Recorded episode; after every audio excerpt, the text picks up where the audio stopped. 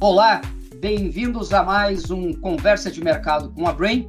Hoje nós conversamos com José Carlos Martins, é a segunda conversa que fazemos com ele, presidente da CEBIC há nove anos, três mandatos, finalzinho do mandato, e nós vamos aproveitar nesse finalzinho de mandato que ele pôde ter o prazer e a graça né, de de estar aqui com grandes anúncios né, de um novo Minha Casa Minha Vida, um retorno aí do Minha Casa Minha Vida, grande ampliação do teto, a maior ampliação talvez já feita, e mais algumas novidades que até devem se estender aí nos próximos meses. Tudo bem, Zé?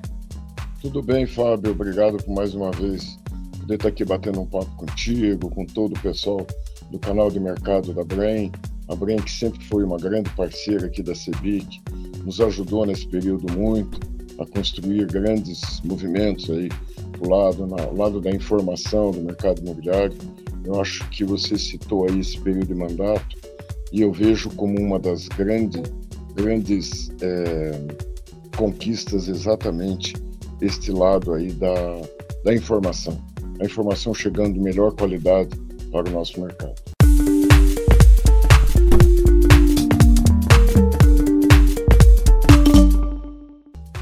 Zé, então vamos, já que você está já começando por um balanço, vamos aproveitar e pedir, né? É comum quando algum mandato vai terminando e um mandato muito positivo, com muita luta, a gente pedir, né?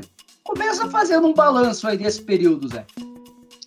Você sabe, Fábio, que até às vezes é duro, difícil fazer um balanço, né?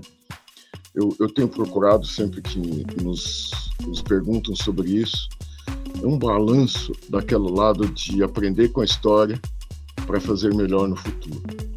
Então, é, o que nós imediatamente ao início do mandato fizemos foi trabalhar fortemente na imagem do setor.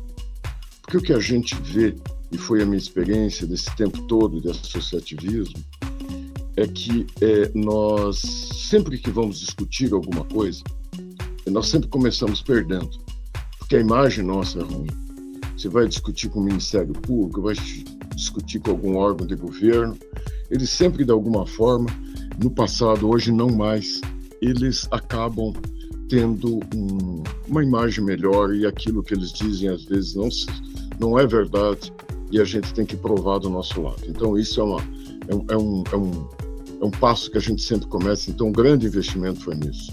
E não foi botando anúncio em jornal, você vê que nunca botou um anúncio em jornal querendo melhorar, eu sou bonitinho, eu sou queridinho, eu faço certo. Não, é com uma postura firme, com uma postura que demonstre quem somos nós, o mercado formal, aqueles que querem fazer a coisa certa, nos mostrando, simplesmente abrindo espaço para mostrar o que, que a gente defende, o que, que a gente quer.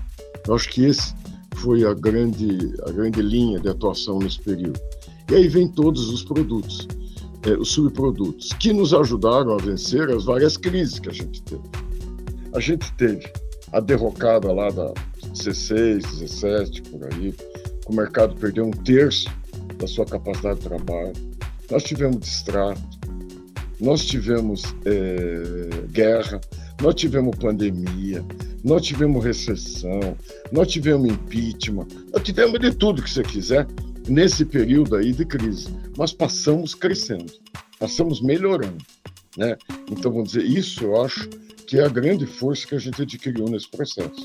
A gente ter encorpado muito a representação, a gente ter tido uma participação muito mais forte perante Congresso, perante Judiciário, que era uma atuação que a CPIC tinha muito fraca. Se não fosse isso, a gente não tinha conseguido inibir um pouco dos distratos, né? Porque estava num crescente que sabe Deus como estaria agora. Então, é, é, eu acho que se tivesse que fazer um balanço, é para mostrar que a gente apostou demais na imagem, mas através de uma postura diferenciada, uma postura propositiva e uma postura mostrando quem éramos nós. E aí nós transformarmos aquilo que foi uma imagem por causa de um cartel de meia dúzia de construtores mal intencionados, que acaba respingando no mercado como um todo, e transformarmos, sim, nós na indústria do bem-estar social. Porque, na verdade, quem gera o bem-estar para as famílias, para o cidadão, para a economia é a construção civil. Então, isso eu acho que é a grande mensagem que a gente tem que levar. O resto tudo é dia a dia, o resto tudo é briga. Minha casa, minha vida, como agora, trabalho que foi feito.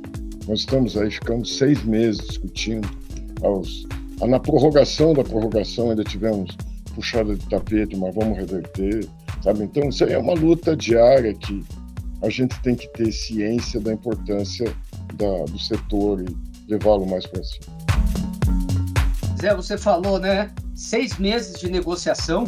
Talvez a gente possa dizer até oito meses de negociação, né, Zé? A negociação já deve ter começado já no pós-eleição, né? Ela nem deve ter começado só depois de tomar posse. Ela acaba tendo que começar antes. Esse ganho institucional grandíssimo que a CEBIC teve como a, a legítima representante do setor aí para poder ser interlocutora no Congresso, junto ao poder também é, executivo, é algo muito importante. Mas comenta um pouquinho quais eram os pleitos do setor em relação ao Minha Casa Minha Vida, ao novo Minha Casa Minha Vida, o que já foi possível conseguir e o que, que você pretende ainda? Bom, eu até cometi uma falha aqui, porque realmente são duas coisas diferentes. Às vezes a gente mistura as duas coisas. Mas uma coisa é conselho curador da FGTS, que é o, o faixa financiado, e outra coisa é o FAR, principalmente, que é a medida provisória. Medida uhum. provisória que tem seis meses. Conselho curador tem um ano. Uhum. Conselho curador tem um ano. A gente começou a, a discutir esse aumento de valores tetos, subtetos, na metade do ano passado. Daí, o, até convencer o governo anterior, foi uma coisa difícil, daí tinha eleição, daí tinha segundo turno, daí perdeu a eleição, não quis saber de mais nada. Aí começa o novo governo e não nomeia os participantes do Conselho Curador. Aí você tem a nomeação agora no começo de julho, eu acho, 9 de maio, alguma coisa desse tipo. Poxa, primeira reunião do ano foi agora, dia 20 de junho, que foi aonde foi levado isso. Isso tudo para chegar nesses valores, para chegar nesses limites, é uma, é uma discussão muito densa, porque tem várias opiniões a respeito. Governo, a gente fala o governo, mas de quem que a gente está falando? A gente está falando do Ministério da Cidade, está falando da Caixa ou está falando da, da Casa Civil, sabe? A gente está falando do Congresso, a gente está falando do quê, né? São muitas as interlocuções, são muitas as opiniões que cada um, às vezes, puxa para um lado. E você acaba tendo que trabalhar isso para que chegue a um bom termo ao final. Os avanços que você me pediu, eu acho que indiscutível foi o aumento dos tetos. Tá, o aumento do teto, ele é um, é uma, é uma, é um avanço sem dúvida. É, e aí tem uma particularidade que eu acho que a gente precisa detalhar. O que, que aconteceu, Fábio? Só para nivelar, porque nem todos que nos assistem participam do dia a dia. O primeiro problema que nós tivemos foi o aumento de custo, que acabou impactando no preço e saiu do valor de avaliação do fundo de garantia. Mas um período a gente acabou contemporizando, por quê? Porque o recurso da caderneta de poupança acaba suprindo isso aí, apesar de ser mais caro, uhum. mas você conseguia enquadrar o SBPE. Quando começa o saque da caderneta de poupança, o banco puxa o freio de mão, porque não tinha mais dinheiro a Caixa Econômica está super aplicada. A Caixa uhum. Econômica hoje tem que captar a CDI, a LCI, para aplicar a, a, até 10, menos de 10% a taxa de, de, financiamento da Caixa. Então, pô, aí é um, é um complicador muito grande, porque ela começa a ter prejuízo, ela vai ali, por exemplo, o problema que está acontecendo hoje, para todos que estão nos escutando aqui para entenderem, a Caixa Econômica aquilo que ela tinha que aplicar pelo orçamento até 30 de junho, agora, na metade de junho, ela já tinha aplicado, ao invés de ter aplicado, desculpe, 50% do orçamento até, até junho, ela já tinha aplicado 70%. Então sobrou 30% para o segundo semestre. Para não chegar lá em outubro e acabar o dinheiro e daí todo mundo ficar doido, eles resolveram a soltar a conta gostas, a dividir o 30% por seis meses ao invés de ser 8% ao mês, vai ser 5% ao mês. Então, quer dizer o quê? Que todo mundo vai ser atendido, porém entrou na fila. Ele entrou na fila, que nem um congestionamento. Uhum. Pegou ali, puxa vida, eram, eram três faixas, viraram duas, lógico que vai dar um, um atrapalho ali, ali na frente. Então, uhum. é isso que está acontecendo agora. E a gente está buscando soluções para resolver esse assunto. Mas, por exemplo, o que, nós, o que, que aconteceu foi que, é, com a falta do caderno de poupança, aí virou um desastre. Você ficou num limbo nesses imóveis aí de 250, 200 e poucos, até 350 mil, que você nem tinha caderno de poupança, nem tinha fundo de garantia, cada um por suas razões. Então era e, tinha que mudar esse, esse, esse, esse teto aí. E a gente mudou. O pleito da CEBIC era um teto único para o Brasil. Uhum. Na prática, aconteceu exatamente isso. O que, que foi resolvido? Que o faixa 1 e o faixa 2, eles financiam até 264 mil. E com subtetos, logicamente tem uns subtetos ali que, que a gente tem que, que verificar. Só que, vamos dizer, um salário de 4.400 não compra acima desses valores. Uhum. Certo? Então, vamos dizer, é, o, acima do 4.400, ele compra até 350 mil qualquer lugar do Brasil. E nada impede também de alguém que tem uma faixa inferior a 4.400, se ele tiver entrada e coisa e tal, ele vai comprar. Mas o que acontece é que ele não tem capacidade de compra para comprar um imóvel de mais alto valor. Então, praticamente falando, porque o faixa 3 tem um limite só para o Brasil inteiro, seja a capital, seja a menor cidade do Paraná, nós teremos sim é, o valor de 350 mil. Então, isso a gente acredita que vai dar um fôlego. Nós ainda continuamos, aí você perguntou também sobre o que falta. Falta, por exemplo, duas coisas. Uma, tem uma trava na renda, porque a renda é, é lei e limite é conselho curador. Então, nós vamos ter que pegar carona brevemente em algum projeto, alguma medida provisória, que a gente possa enquadrar a mudança da renda. Porque uma renda de 8 mil não compra 350. 350. Uhum. Então, esse é uma nova trava que a gente vai ter que arrumar. Mas, é, em compensação, o que a gente está trabalhando é no imóvel de 350 a 500. Nós fizemos algumas propostas ao governo, foram muito bem, é, é, muito bem recepcionadas, gostaram da ideia, que é mais ou menos o seguinte: nós somos contra liberar o fundo de garantia até 500 mil. Eu já digo por quê. O orçamento não vai aguentar. Uhum. Orçamento do fundo, né? O orçamento do fundo, porque tem um orçamento de 66 bi. Se você coloca ali, você vai tirar de imóveis de menor valor, que é o objetivo do fundo. Uhum. Ok que ajuda, mas também não é razoável que você migra o fundo de garantia para fazer cadeia de poupança. Porque, é claro, você começa a financiar imóvel de 500 mil, rapidamente o ticket médio sobe, sobe. e aí e você vai ter muito menos unidades sendo financiadas do que a gente gostaria. Então, isso nós não concordamos de fazer isso. E para a economia, o que importa não é só o dinheiro né? Para a economia, o que importa é a unidade, né, Zé? Claro, é o que mexe é tijolo, é mão de obra, é construtora fazendo unidades. Então, é o seguinte: o que a gente está procurando fazer é discutir que a Caixa emita debêntures não é novidade, já foi feito no passado. Uhum. Ela emite um determinado valor de debêntures e esse valor em debêntures será comprado pelo fundo de garantia. Não a uma taxa de CDI, mas uma taxa inferior. E a Caixa fica, vamos dizer assim, comprometida a utilizar esse dinheiro para imóveis entre 350 e 500. E aí você não tem problema de renda, não tem problema de nada, não vai ser nem uma taxa de fundo de garantia e nem uma taxa de caderneta de poupança. Eles conseguem fazer um mix aí. Um mix. Eles fazem um mix aí, fazem uma taxa média, que vai mudar pouco, né? Então eles conseguem fazer uma coisa, vamos dizer, a pessoa jurídica um valor até maior, mas a pessoa física deve manter os mesmos patamares que tem hoje o SBPE. É uma forma que a gente entende que dá para passar, que é uma forma que é boa para a economia, boa para a caixa, boa para o fundo de garantia. Muito bom, Zé. E, inclusive, parece que o presidente recepcionou bem, como você comentou, a ponto de, numa uma entrevista, aquela espécie de live que ele começou recentemente, até disse publicamente que acha que tem que ser feito alguma coisa parecida mesmo, né? Acho que tem que convencer também. Você falou, né? O que, que é governo? é, é a presidência, é a Casa Civil, né, relações institucionais. parece que a, a presidência até já foi convencida. Tem outras partes aí do, do, do executivo é. que tem que ser convencido também.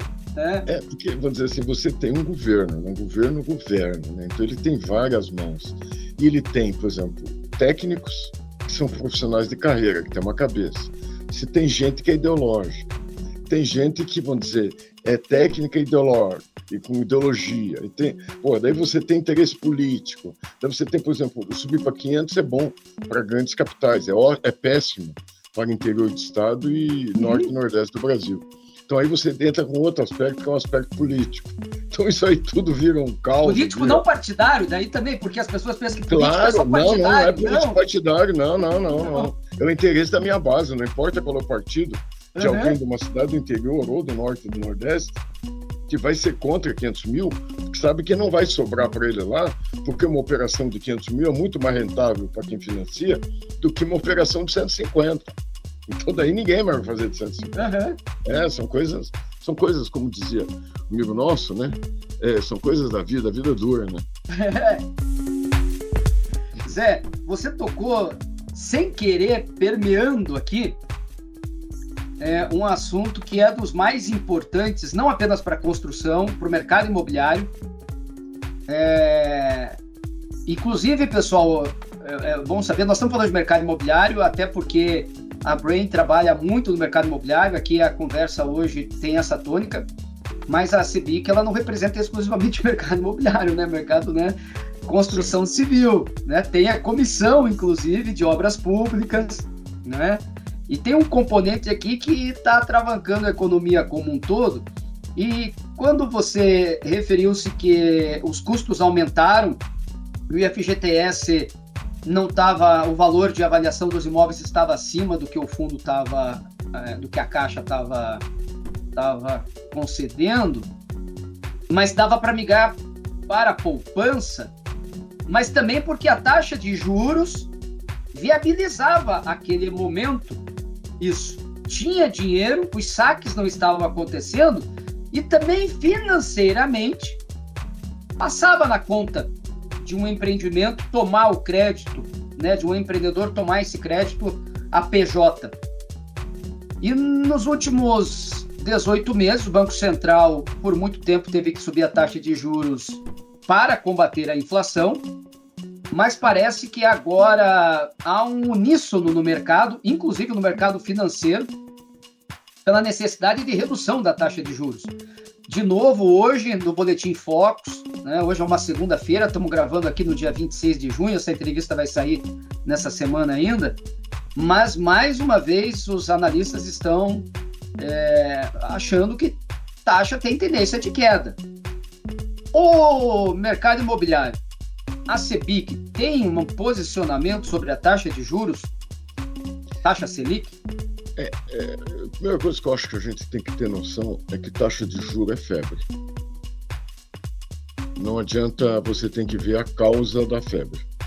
Se é uma infecção, se é o que, que é, e coisa e tal, você tem que ir em busca da razão. Então, quando o Banco Central fala isso, eu, eu, eu sempre brinco que tem um amigo nosso que trabalha. Você quer ver uma coisa que você falou, mercado imobiliário? Não tem nada mais prejudicado nesse momento que concessão. Como é que você faz para ter uma taxa de retorno com uma Selic de 13,75? Você vai botar o quê? 25? Não há empreendimento que fique de pé. Não há empreendimento que, que fique de pé. Não há equação econômica que resolva uma situação.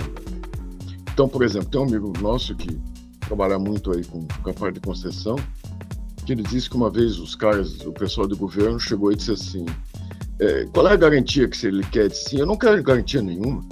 Uma garantia quem quer é o banco que eu vou pegar empréstimo lá. Então é a mesma coisa agora. É, qual é a razão de você estar com uma Selic alta? Qual o movimento que está sendo feito para convencer quem acaba na prática precificando isso? Que eu estou convencido que as coisas melhoram. E aí o componente é indiscutível que não é inflação mais. O juro real da faixa que nós estamos aí, quase 9%, né? É uma coisa muito louca, não, não tem cabimento uma coisa dessa. É, isso aí passa pela certeza, vamos dizer assim, ou pela menor incerteza das contas públicas. Então, eu acho que esse é o, é, é o grande ponto de interrogação que a gente tem hoje. Por isso que é vital a votação desse arcabouço fiscal. Tenho certeza absoluta que o Banco Central, na hora que tiver votado, e esse arcabouço fiscal, ele convencer aos atores, para os agentes econômicos, eu acho que daí a Selic começa a cair. Só que tem um problema. Essa Selic de 13, não nos interessa a Selic de 10. Até que ela caia para baixo de 10, isso aí é uma coisa que nem bola de cristal resolve. Qual será? Eu acho que na próxima deve começar a cair. Mas qual a velocidade dessa queda? Isso vai depender do grau de confiabilidade que as medidas a serem tomadas atendam e também da, da resposta que a economia for dar. Porque esse arcabouço fiscal que está sendo desenhado, se ele não tiver um crescimento mínimo de 2,5%, ele perde-se tudo. Então, ele é uma aposta. É uma aposta que a injeção na economia aqueça a economia e aí você aumente a arrecadação e com isso pode gastar. Você te dá uma antecipação do dinheiro público para depois vir o retorno através da arrecadação. Então é uma aposta. E, e aí, vamos dizer, quando se lida é, com um banqueiro, a gente sabe que apostas eles não gostam, não são muito, não são muito, né? É só quando aquela aposta que ele tem 100% de vantagem, que certeza que ele vai ganhar, né? Sabe que eu lembro uma vez a The Economist estava espantada que ela dizia os bancos brasileiros são os únicos no mundo que ganham sempre. O país cresce, eles ganham muito. O país cai, eles ganham. Tem valorização cambial, eles ganham. Desvalorização cambial, eles ganham. Eles ganham em qualquer situação. Aqui os nossos bancos sabem ganhar dinheiro, né? É por isso que vão dizer a participação da construção no PIB aqui no Brasil é 3, nos Estados Unidos e na Europa 6, 7%. Na Finlândia é 17%. Ou seja, lá o setor bancário ele não tem a participação dentro da renda do tamanho que tem conosco. Essas taxas absurdas de juro drenam é, renda do setor produtivo para o setor especulativo. E aí, com isso, é o que você está falando. Ganho sempre e ganho bem. É, eu estava dando aula esses dias para uma turma no INSPER, uma aula de um curso de extensão, e um dos alunos perguntou justamente, né, estava dizendo que o querendo comentar que nos Estados Unidos é comum ver as prefeituras contribuindo para a locação social e que as pessoas pobres conseguem melhorar a sua vida dessa maneira, né? E eu comentei, não, não é que as prefeituras, porque as prefeituras pequenas não têm política pública dessa maneira, nem aqui nem lá. Lá, Nova York tem, porque é um município gigantesco. Chicago pode ter, Los Angeles. A grande diferença lá chama-se taxa de juros. E a taxa de juros é tão pequena que todo mundo pode comprar o seu imóvel e consegue financiar em 420 meses e mesmo tendo uma renda que eventualmente pode não ser de renda média alta, mas uma renda média baixa. Que a gente viu, né, Zé? durante a pandemia, que quando todo mundo achava que o setor da construção ia ter dificuldade, que ninguém ia querer comprar imóvel, o que a taxa de juros fez, né? É, é claro, a taxa de juros é indiscutível, é indiscutível, é indiscutível. Uma taxa de uma taxa Selic de 2%, como a gente chegou a ter. Também é louca, né? É, mas vamos dizer, mas que fosse uma coisa de 4, 5, 6, meu Deus do céu o setor da construção teria uma decolagem muito grande. Mas deixa eu te dizer, Fábio, existe sim política pública de municípios, de estados e de federações.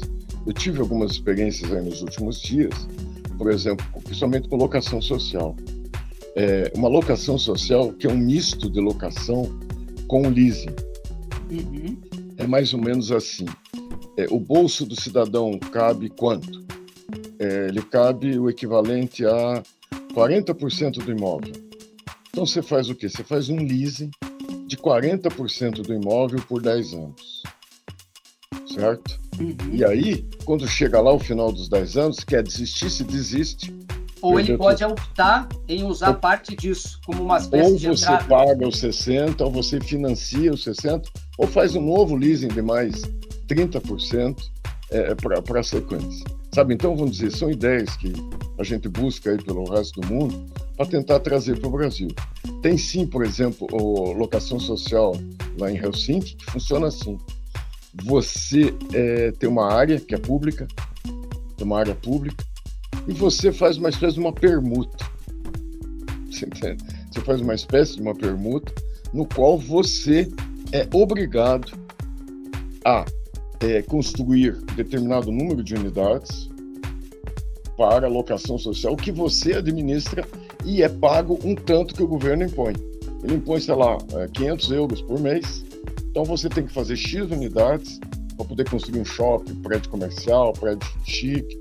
Você faz um projeto em cima daquilo. Vamos lá. Existem sim é, opções para serem feitas. O que nós precisamos é parar para pensar parar para pensar, porque a gente é tão conturbado é, de levar tanto cacete o dia inteiro, tá certo? Sair atrás do prejuízo o tempo todo, inseguranças, acabou o dinheiro, a taxa de juro aumentou, material aumentou. Você vê que a gente não sai de crise. A gente fica o tempo todo em crise, a gente não sai dessa. Falando em crises, é, tem mais alguns dois ou três temas que eu quero tocar com você ainda. Um deles é sobre os desafios, né? é, nós temos pelo menos dois, um deles está no STF, né, sobre como é que vai ser a, a questão aí do, do lucro do FGTS, e o outro é sobre o saque aniversário.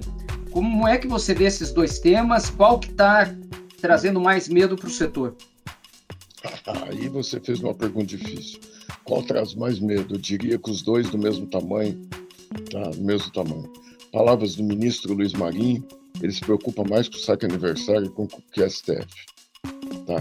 O saque aniversário, para você ter uma ideia, Fábio, vou te dar um número que nos foi dado. A Febraban tem um planejamento de 150 bilhões de antecipação de saque aniversário. Sabe como é que está sendo feito? É feito assim: eu pego, é, o, o Fábio tem conta do fundo de garantia, ele antecipa 10 anos, 15 anos e paga em suaves prestações mensais a taxa de juro absurdo, tá? com dinheiro que é 100% garantido, porque ele fica bloqueado na, na conta do cidadão. Se ele não tiver dinheiro suficiente, não é feito financiamento, ou seja, é liquidez total, certo? Na, na concessão do. Se por acaso o funcionário sair, ele perde a, ele, ele tem que pagar parte do fundo de garantia dele, ou integralmente, às vezes. Você tem uma ideia, existem fundos antecipados que já têm prazo de até 32 anos de pagamento. E eles querem, o planejamento da Febraban são 150 bilhões de reais. Quando que começou esse processo do saque aniversário? Eu acho que foi, se não me falha a memória, 2021. 20 ou 21 ele ainda está em funcionamento ou está suspenso? Está em funcionamento. O que, o que parece que conseguiram segurar foi a tal da antecipação. Porque isso era a maior distorção. Porque é o seguinte, não sai fica travado. Certo? Ou seja, deixa ser liquidez do fundo, porque se amanhã for dispensado, ele tem que quitar o banco. Tá? Então, vamos dizer, ele fica, ele fica travado lá dentro do fundo. É, isso, isso então é um problema gravíssimo, porque drena isso, vamos dizer, esses milhões de saques que existem. Nós temos sim que convencer a população que fundo de garantia é patrimônio do trabalhador, não é complemento de renda. Isso foi uma confusão muito grande que fizeram. Complemento de renda, isso é sacanagem com o trabalhador. Porque ao invés de ter salário decente, ele vai lá e saca um pedaço cada dia, cada, cada ano, cada mês, e vai pagando as contas dele. O dia que ele tiver um problema de saúde, que ele for demitido, que ele se aposentar, ele tem zero do patrimônio. Então, isso é uma indução. Por que, que as, as, as, as centrais sindicais são contra o, o auxílio, o, o saque. Esse saque aniversário? Por quê? Porque eles perceberam isso. Tá certo? Eles perceberam que o trabalhador hoje não tem mais saldo no fundo de garantia. Todo mundo que trabalha aí no mercado sabe que recursos, principalmente da mais baixa renda, para ter parte do pagamento do imóvel com fundo de garantia, está praticamente sumindo, porque as pessoas comprometeram tudo com o consumo. Então não existe mais o, vamos dizer assim, o funding, a, a poupança. O Brasil, que já não tem a cultura de poupança, ainda estimula consumo desse jeito. É, é de uma, assim, de uma falta de consciência social e futuro e coisa e tal, absurdo. Então, o saque aniversário é um problema sério. Sem dúvida do STF. O do STF, é, aqui a gente está no Brasil e a gente acredita que sim, vai haver um bom senso a respeito, porque o problema é tão grave, né, que eu acho que tem que contar para todo mundo que quem financiou vai ter que aceitar pagar a mais. Tá? Vai ter que aceitar pagar mais. Claro que não vai. Então isso alguém vai ter que pagar essa conta. E daí é o próprio trabalhador que vai estar tá pagando a conta. E ele vai estar tá pagando a conta provavelmente para quem tem um saldo absurdamente alto. Porque, vamos dizer, 80 e... Se não me falha a memória, 85% do saldo está distribuído em 14% das contas. Então, o, o, pobre vai pagar através dos seus impostos, do arroz e do feijão, para poder pagar a conta dos 86. Quem que são os 85% de saldo? Quem são eles? Pessoas extremamente graduadas de estatais, de multinacionais, ou seja, são pessoas com alto salário e com muito tempo de casa. Seja, são salários muito grandes e com muito tempo de casa. Aí que está o saldo do fundo de garantia. O pessoal de mais baixa renda não tem saldo do fundo de garantia, não se beneficia de nada e vão pagar conta indiretamente através de impostos. Não é justiça social uma coisa dessa. E Zé, o saque aniversário decide se o encerramento dele, a mudança ou a extinção em que instância? É no fundo, no Conselho Curador, ou é no próprio governo ou no Congresso? É lei. É, é lei. lei. Então precisa ser Congresso. Dá para inibir através de alguns mecanismos de um pouco mais, vamos dizer assim, ele foi muito frouxo. Dá para você dar uma segurada em algumas situações. Mas aí eu te confesso que eu não sei exatamente tá. qual é a instância. Uhum. Se é Conselho Monetário, se é Mas tem que ir por Curador, lei. se é decreto presidencial, se é o Congresso. Mas tem que ter normativos. Isso aí não é fácil politicamente. E Zé, para nós encerrarmos aqui, vamos encerrar falando de coisa, alguma coisa positiva, né? Então você passou nove anos na CEBIC, né? O, o, nosso relacionamento, onde nós contribuímos um pouquinho aqui lá, ajudando a criar um indicador nacional, foi justamente começamos em 2014 a construção. As pessoas não sabem, mas quando você assumiu, não existia nenhum dado nacional, nada. Como que, qual é o tamanho do mercado da construção no Brasil? Ninguém sabia, ninguém sabia. Né? É, hoje eu recebi um, um, relatório de uma, de uma outra entidade que estava lá, né? Fonte CEBIC e tal, né? E como é que você vê o setor? Falar de nove anos, eu acho que é muito, muito distante.